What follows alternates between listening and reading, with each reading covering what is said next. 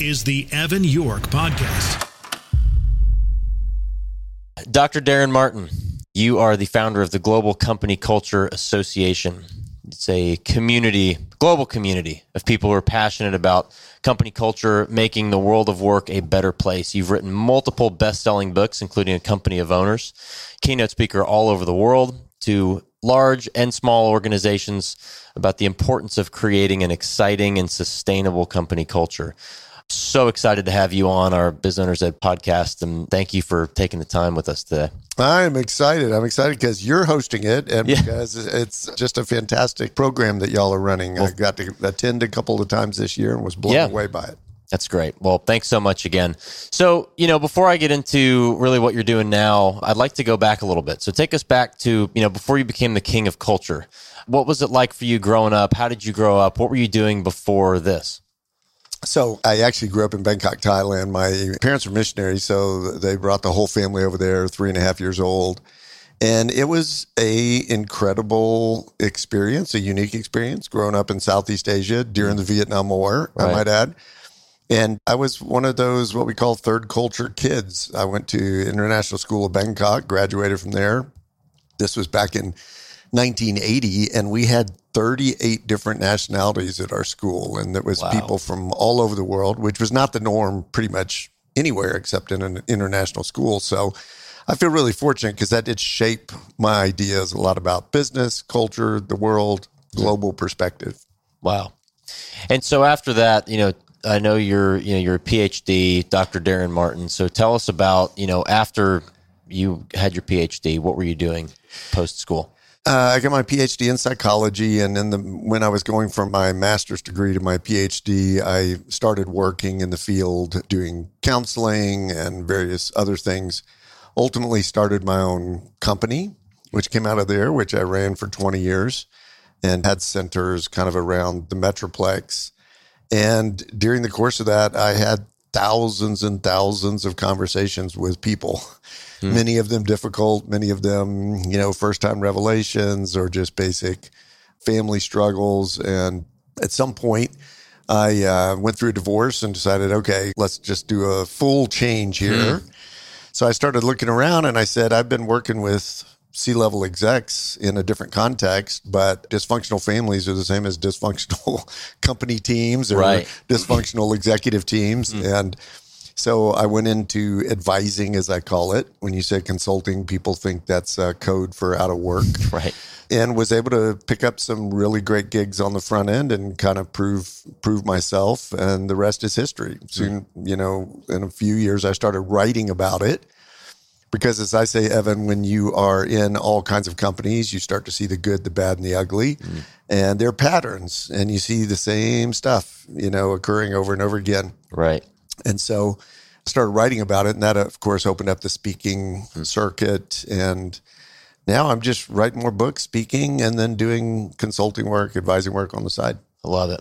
You know, why do you think you have such a passion for company culture specifically? I mean, you come from the family counseling background and marriage counseling, correct? Yeah, yeah. Okay. So, you All know, of it. why the desire for company culture in particular? You know, it's a lot like family. If if you're in a miserable family and your experience where you're spending, you know, a big chunk of your life is either not very satisfying or at worst just downright abusive, destructive, who wants to live that way? Hmm. People go to work every day and they spend the bulk of their life, many people at work, they mm-hmm. spend more waking hours at work than they probably do with their significant other, their mm-hmm. spouse, their family, their kids. And the reality is 85% of people around the globe say they either dislike or hate their job, which means there's a lot of frustration and a lot of people that are going into environments that are not rewarding, that are debilitating, that just suck the life right out of them.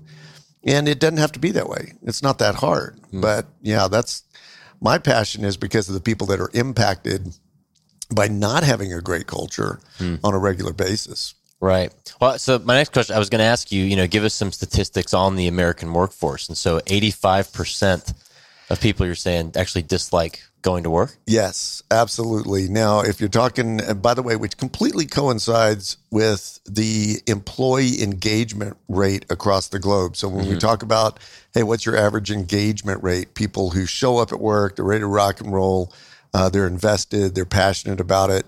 And that number is 15%. Do you see some kind of correlation there between 85% of people don't like their job, 15% of people uh, act- actually are engaged because if you don't like what you're doing, you're not going to be engaged. You're here doing this because you love it. You like doing the podcast. You like uh, developing leaders.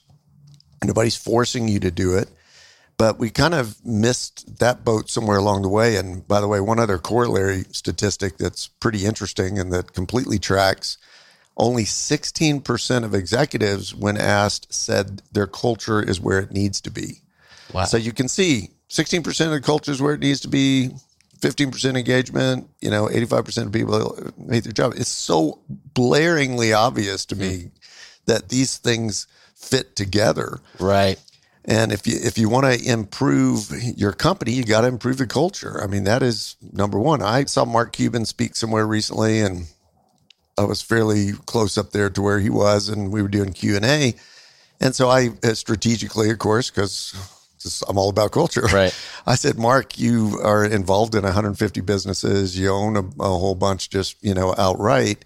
In your experience, how important is culture to the success of a business? And he said, culture is everything. And then he said it again culture is everything. Wow. And I thought, wow, you know, you've got a multi billionaire who's, uh, you know, Shark Tank and touching a lot of different businesses saying this is the main deal. Right. But somehow it gets left to chance or it's that gobbledygook. I had a CEO of a $20 billion oil and gas company that I had like a 10 year running contract with. We had a great relationship. But he thought the term company culture was some fancy word that a consultant made up to sell hmm. business. And nothing could be further from the truth. Hmm. It's what really is the DNA Of your business. of your business. And how much discretionary income do people give you? You know what do they do when you leave the room? Hmm. What's their investment level? Hmm. In fact can i give you one more statistic? Of course. okay one harvard study showed now wrap your brain around this that companies who get their culture right see a 756% increase wow. to their net profitability over the course of 10 years. Now, think about that. That's unbelievable. I mean, it, you know, sometimes I'm when I'm being a little smart, alecky, and people say, "Well, what do you do?" And I said, "Well, I can increase your net profitability by 756 percent," which Instantly begs the question, what do you do? it, it's actually so audacious that it's like, oh boy, here we go. You got to, you know, uh, MLM. You know, what are you going to try to sell me? This is Right. weird. And it's so unbelievable that there could be something that that would have that kind of impact. And yet, when you look at companies like WD 40, WD 40 interviewed him for the association, and they went from, I think it was 90 oh, i've forgotten my numbers now but it was a really small number and it was like a 30 time multiplier when they started focusing on their culture. Now they're global they're worldwide they've seen this huge i think they went from i know what it was they went from 250 million dollar valuation to like now a 2.67 billion dollar valuation. Wow. And they've just done some really unique things. And this is WD forty. This is not a you know not a sexy business. We Yeah. know we know places like the Ritz Carlton have a great culture, but so does In-N-Out Burger. Right. You know, We we know them. yeah, absolutely. Wow. And it shows up on their balance sheet. Mm-hmm. So, in your experience in, in meeting with these companies and seeing the impact that culture has, where do you find that most companies, what's the common mistake? Like, is it just one thing? Is it multiple things that they're doing wrong to create a bad culture or even not have a culture? What's the most common mistake that companies are making to affect their culture in a negative way? That's a great question, Evan. And I get asked a lot look, is it the employees? You know, employees suck. 85% of people around the world are just don't have a good work ethic. You know, is it this new generation?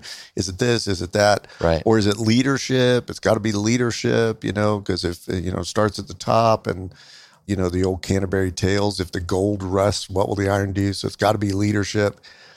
And we can point fingers either direction, but it finally dawned on me that I don't think it's either one. I think it's the paradigm we have of work. Hmm. So years ago with industrialization, you know, people used to work for themselves. They farmed, they got up and, and went and planted the crops when that had to happen. They fed the chickens at, you know, four in the morning. Right. Or it was kind of 18 hour days and then some more, much more casual days as you're waiting on the crops to come in. Mm-hmm. When we moved into factories, workday schedules, you know, you got to be here from 12 to 12 kind of thing. We basically reduced work down to one thing. Here's the deal, Evan. I'm going to give you a job. You're going to do some work and I'm going to give you some money for it. Mm. That's it. Mm-hmm. That's our deal. It is pay to play, right? It's an exchange for time. exchange for for, time, right? Yep. And when we did that, we forgot that work is supposed to be about being a part of something bigger. Work is supposed to be about Fulfillment. fulfillment. You know, I say that uh, I love alliteration, but every employee needs to be growing, growing, and glowing. If they don't see a path forward for them in their career at some level, then they're not going anywhere. And they start to look around and go, hmm, you know, what difference does it make? There's not a lot of opportunity here. Right. You know, contrast that with Nikki locally, who's from Thailand, who owns Mint. And she's had people start at just, you know, dishwashing who went on to own their own stores or went on to manage their own stores because she created opportunities for them to go somewhere and she helped them grow. So the the growing part is not just about the job opportunity or advancement or all of that. You know, I ask leaders sometimes, would your employees say that in their time of working here, because of working here, they're smarter, better, mm-hmm. faster, better individuals? Have they grown in some ways? Have they have they developed in their intellect or their skill set? And then the glowing, if if you're doing something you don't want to be doing, it's reflected pretty easily. You can walk Right. down the hallway and see the the zombies, as I call them. Just uh, They're it, not enjoying what they're doing. is it five o'clock? Yeah, right. Well, I so uh, the one company in particular that I worked for, a huge company years ago, at 4:58 p.m., everybody was already packed up and just waiting Yeah, to get out the door. yeah, And I always found that so interesting because, you know, I don't think that's a representation of a lack of effort from the people. right. It's just nobody really had a purpose there. Yeah, and I do think that some of our the five hour workday, the eight hour workday, it's not necessarily consistent with how people function and work anyway. So I know this because I work for myself. Mm-hmm. And there are days when I pop out of bed at 4:30 in the morning and have this great idea and go work on a book for 2 hours or mm-hmm. write out a contract or a proposal or but there are also times when one o'clock in the afternoon on a Tuesday, I say, I'm going to go to the movies. You know, my wife and I go to the movie. Right. So we work as we're inspired to do. And I would venture to say, because the studies have shown that people who work from home work much more on an average basis than people who go into the office. Hmm. And when you've got that that discretionary, hey, how do you want to structure this? I've talked to countless Uber drivers, heard the same story, same same song and dance. Oh, I was in corporate America. I hated it. I wanted to be my own boss. Okay, great, awesome. What time did you start driving this morning? Four thirty. Yeah, because they wanted in the morning because they wanted to, you know, hit the hit the airport runs. Nobody, Mm-hmm. man, if their job previously had said you need to be here at four thirty in the morning, They say, would "Well, never take the no job." way.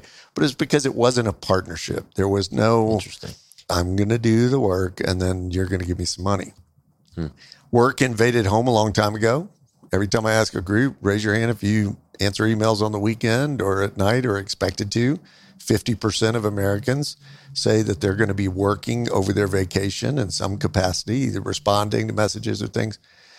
But if I need to go to my kid's soccer game at three on a Friday, what are you kidding me? That's work hours. You can't do that. Hmm.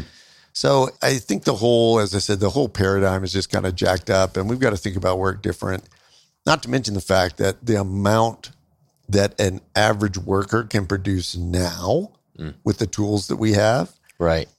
you can get So much done. so much done in a short period of time versus when it used to take a lot longer Mm-hmm. because we didn't have the, you know, you had to hand write out the email, the letter, and Right. you had to, you know, physically do the numbers on Right. paper and all of that. So the tools have made us better and faster. We just haven't adjusted to it. Agreed. So, you know, I want to get into some some practical points uh, for people that are are starting a business right now or have a business that may have a, a poor culture.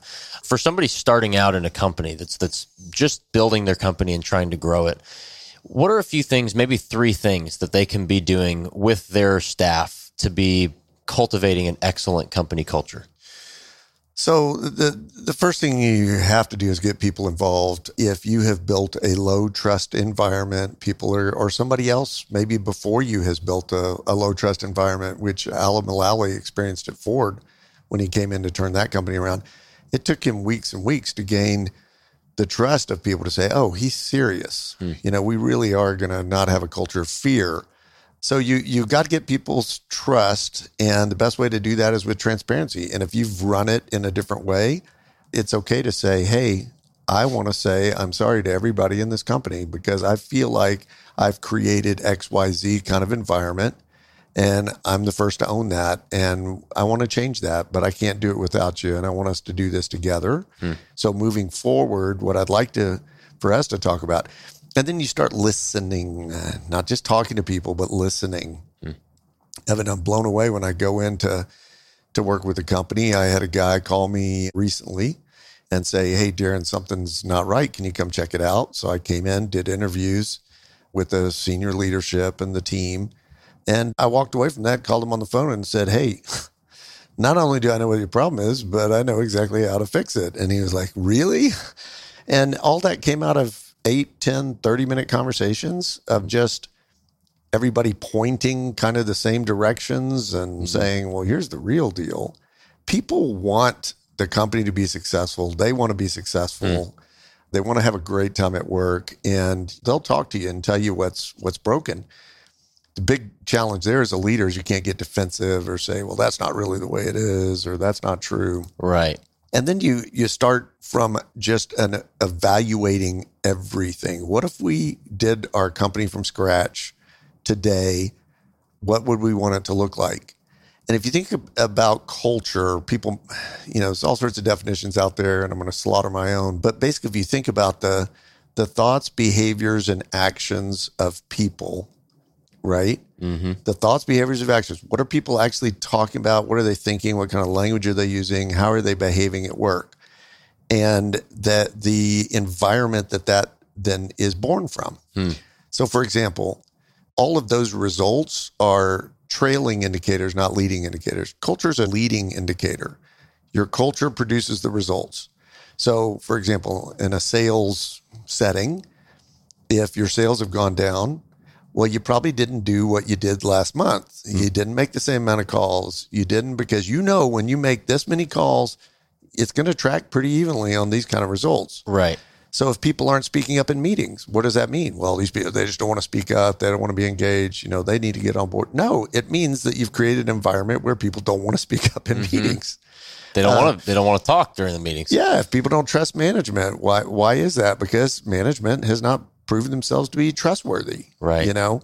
So look at the results you're getting, and that's a complete direct reflection of the culture that you've built. You want mm-hmm. different results, you got to do different things to get those results. Right. So before all of this coronavirus happened, you know, I kept seeing people doing company outings like axe throwing was a big thing or Yeah. top golf. Do things like that work? Do taking your team out and doing a top golf night or things like that? Do people want to do that? If it's lipstick on a pig, then no, it doesn't work. If it's an overflow of that we all love spending time together and getting along, that's different. So Google in the early days used to have these epic knockdown, drag out, screaming, yelling hockey games in the parking lot, right? Larry Page is out there and they're just, you know, this is a bunch of scrappers trying to get Google going. Hmm. And it was part of their DNA and it was great. When you do a mandatory top golf event on Saturday, your only day off That's hmm. when it starts to get a little oppressive to people. They don't want to do. By the way, I do think a great indication is do people come to the Christmas party? Hmm. I was at a company once where their numbers were horrific, and all the management would show up, almost none of the hourly. Wow. And the point was, well, blah, blah, blah. No, the point is, hourly doesn't want to come to the crappy Christmas, Christmas party, party. for the crappy company that they feel like they work for. So, It's a great point. yeah, I love stuff like that. But hey, why not do what Lockton here locally does? Bruce Samus, dear friend of mine, CEO. I remember when I was doing some work with them and showed up, and it was during the fair, and we all knocked off at eleven o'clock. And the big buses came around. We, you know, shut down the office. We got on the buses. We got off the buses. They hand us a big paperclip thing of coupons or Right. whatever. Go eat and play some games, have fun.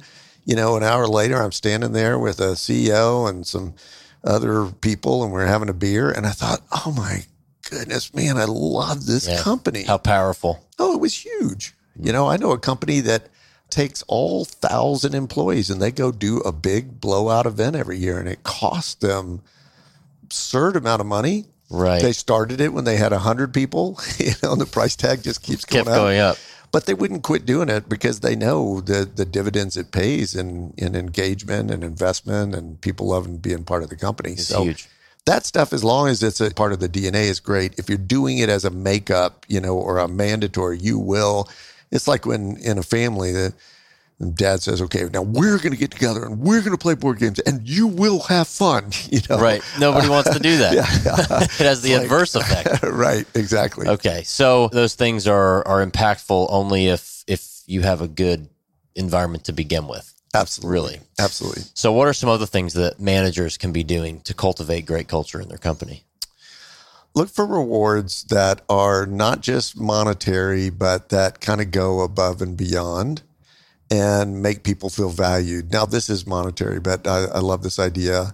You know, I talk about vacation a lot. A lot, a lot of times, the hallway conversation, well, I'm not going to be here next week. Why not? Well, I'm going on vacation. Oh, I wish I could take vacation. Hmm. You know, that mm-hmm. must be nice, right? It ought to be celebrated by the company. The manager ought to meet him on the way out the door and say, hey, you know what? So help me.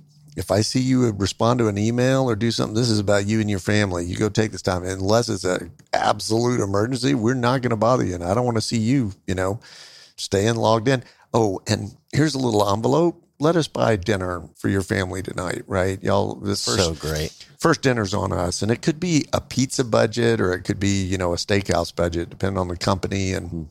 you know, the finances. But how much goodwill would that would that give? Yeah. look for ways to reward the family. I was hmm. talking about outings. DL Rogers owns 200 and I don't know what the number is, 237 Sonics, but he does a big thing for his managers every year and their families. Hmm. So the the spouses come, the children come, they have bouncy houses and you know, it's a little bit. I was doing a, a keynote for it. There's a little bit of that, but for the most part, it's just, hey, we're family. We're going to get together and have a great time. Right. And those kinds of things make a big difference. Just rewarding somebody with a job well done, that's more involved than just, hey, great job. But hey, Evan, you know, one thing I really value about you, I saw you in that meeting and I think you've got a wonderful skill at XYZ. Just telling people what you appreciate, what you value about them. Think about any relationship, right? Uh, dating relationship. If you basically ignore the other person and it's purely transactional and there's no kind of nurturing and caring and doing things for the other person, then at some point it just gets stale and it's like, Right. why, why am I doing this? And people go pick new partners all the time because things just got either boring or it got just flat out, you know, not what I'm looking for. Hmm. And relationships have to be nurtured. And if work is anything, it's a it's a relationship. relationship. So many great points. I want to ask you about the power of scoreboarding. You know, in Biz Owners Ed this year, we talked a lot about keeping people accountable in some way, shape, or form, and and being able to show, hey, here are the leaders of the group, or here are the people that are maybe lacking, or or things like that. Is that an important thing to be doing for a company culture to say, hey? here's what needs improvement. Here's what needs this, or here's this person's doing great. Maybe that's kind of what you just said, but does that play into a good culture? 100%. It is our company, and you want as full a transparency. I mean, there may be some rare exceptions to that, but hey, here's how we did for the quarter. Here's how we did for the month, right? Hmm. There's a very, very small company, I'm joking, a very large multi billion dollar company called Paycom. I don't know if you are you familiar. Familiar. okay, familiar. and I loved when I went over there to interview the co-founder and basically they were showing me the running boards. I mean, they've got visibility. They know this sales team knows kind of what's happening, how much business we closed. Try playing a game with no scorekeeping. I mean, there's sometimes good reason to do that, but people want such a great point. Yeah, it's gamification. They want to win. I want to be the top name on that pinball machine. I'm dating myself now, but yeah, but I like when I mentioned I worked for an oil and gas company, they had refineries. The refinery, their top, one of their top money makers would be shut down for the week. And the people back at the home office in HR and accounting had no idea. They didn't know that, you know, that is a disconnected, siloed organization versus a body where if the foot's hurting, the whole body is aware of it. Right. And if, you know, the mouth eats something tasty, the whole body gets to relish in it. Right. Companies need to let people know what's the status, what's going on, because people get more active and involved when they do right. know that stuff. So great. You know, one of the things that I know Paycom does is, especially with their developers, their IT people, they have you know two different boards, two different basically screens.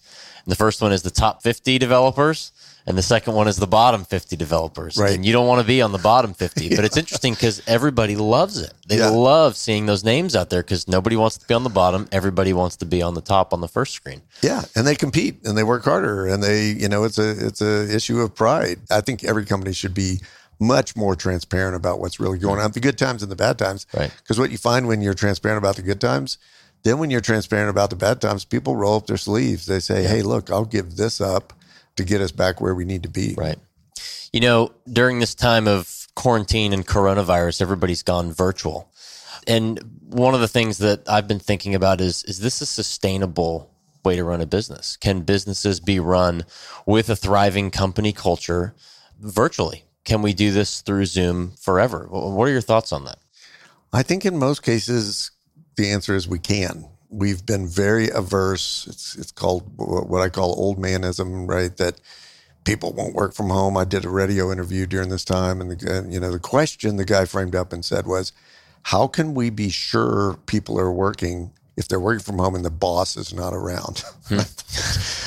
Your question is the problem, right? right. The, mm. the assumptions that are rich in that question are the problem. And, you know, conversely, a Stanford deep study that showed that people work harder, they give more discretionary. Hmm. And there are people who have been working with virtual teams for a long time. I had a buddy who had a company and he had his designer in Italy and his, you know, whatever in, in different places. They were some of the closest you can imagine. They would mm. get on those calls. They'd check on each other. Right. I know a lot of your team's the same way too. Yeah. You have a lot of virtual employees. Hey, Lena is our design person that does phenomenal work. She's from the Ukraine. She lives in Mexico. I have never met her, but Lena is just as much a part of the fabric of our company. And it's not all business. Hey, I hope you're having a fantastic Saturday. Oh my goodness, you blew it out of the you know ballpark. And we do some video calls at times, but yeah, you can be connected with somebody without being in the office with them every day. And the tools are going to make that greater and greater when you can have holographic meetings with people. There. Right. It's more about the tone and the spirit of it than necessarily that it is face to face. Right. Well, and uh, you know, I asked because one of the things that I've heard is, you know, like you said, with all these companies recognizing that many times their performance numbers are going up during this time of being virtual. They're right. looking around going, why are we paying for all this real estate every month? I mean, you know, I mean, and their numbers are the same or maybe even better than ever. So I've just I've been curious if if a lot of companies are going to go, well, the heck with it. We'll just go virtual from here on out. You know, I asked a buddy of mine who uh, does commercial real estate. I said, "Are you a little worried?" And he said they're seeing both. They're seeing some people take more office space, spread people out more, Interesting. but they're also seeing some people going, "Hey, this working from home thing is is not too shabby." I think if there's a silver lining to the coronavirus and this whole thing, it is that it has forced the what I call evolution at work that has needed to take place. What the whole Global Company Culture Association.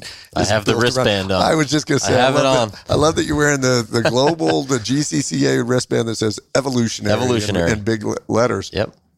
because uh you know what if 85 90 95% of people loved their job loved their work loved what they were doing we'd be so much more prosperous we'd be so much happier we would be in a much much better place and it's good for everybody so yeah viva la evolution let's make this thing work and what's happened is coronavirus has forced business first of all businesses that were on life support, largely because of culture and largely because of low engagement, they're not going to survive. They're just not going to make it through.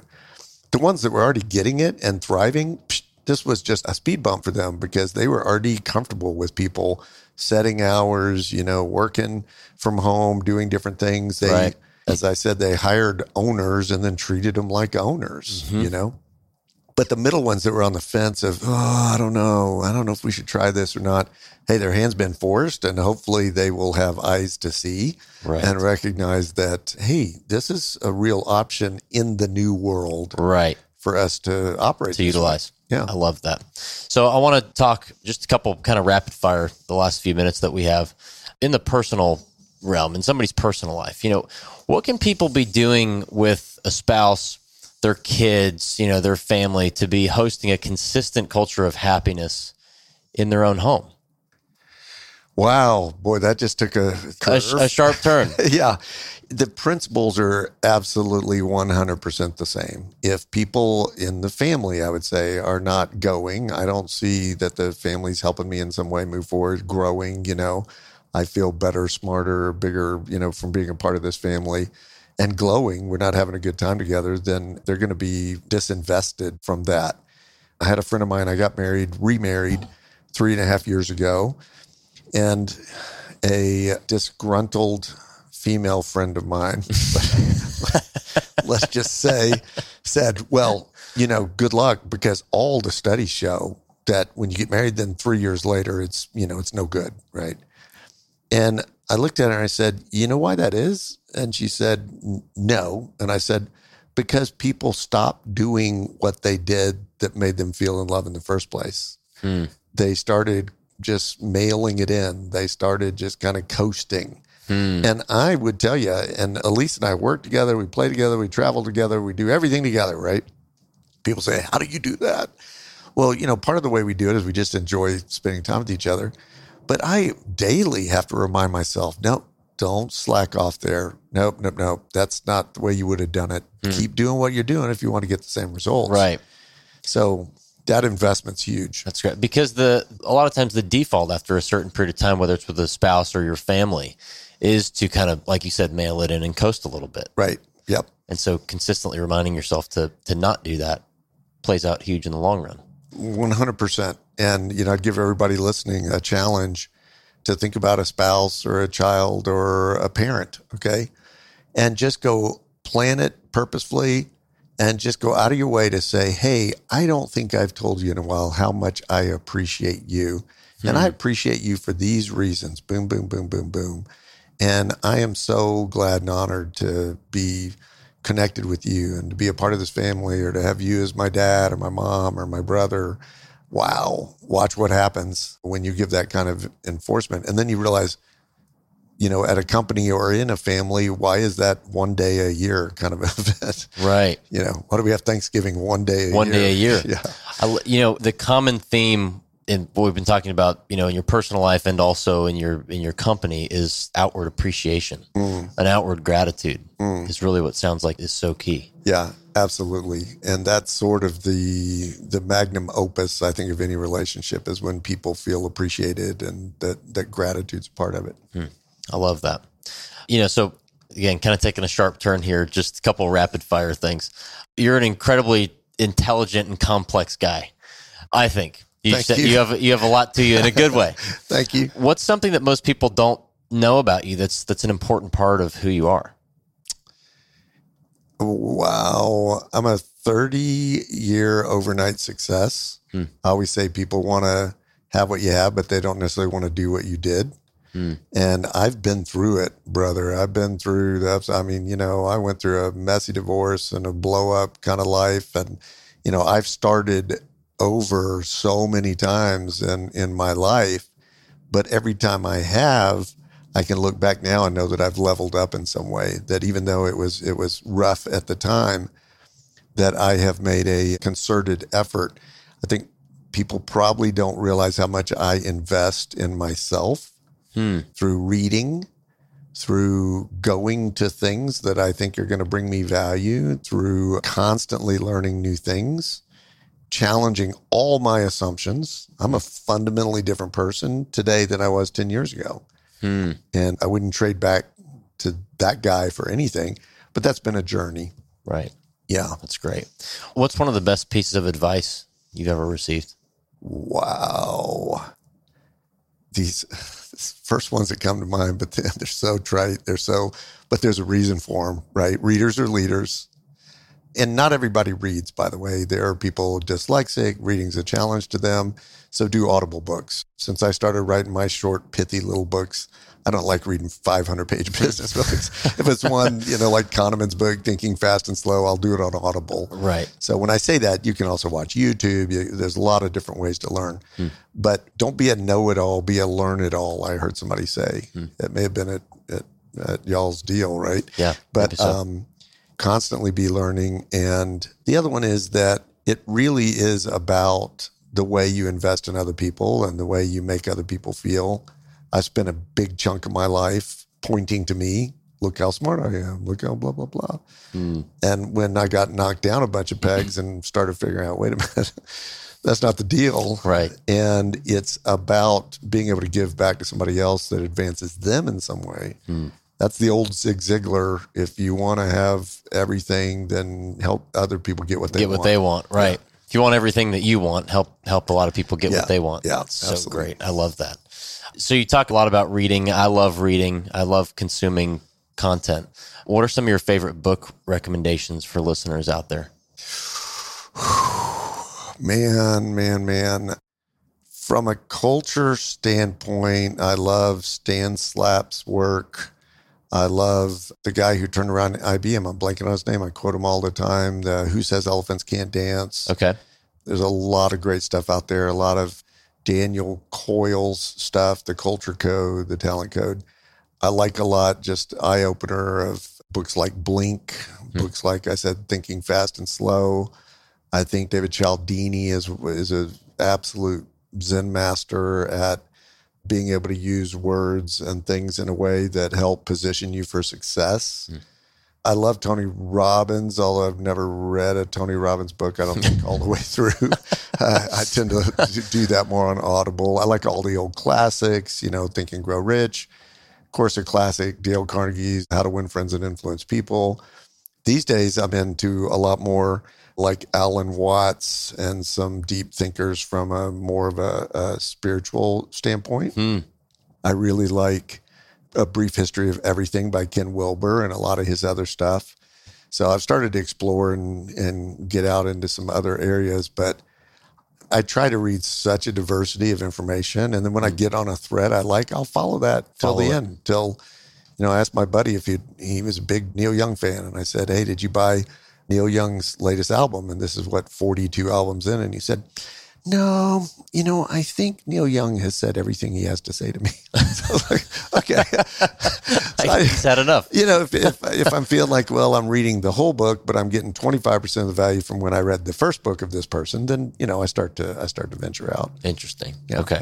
I love that. And so, where can people find you? Where can we find your association? Where can we find you, your book?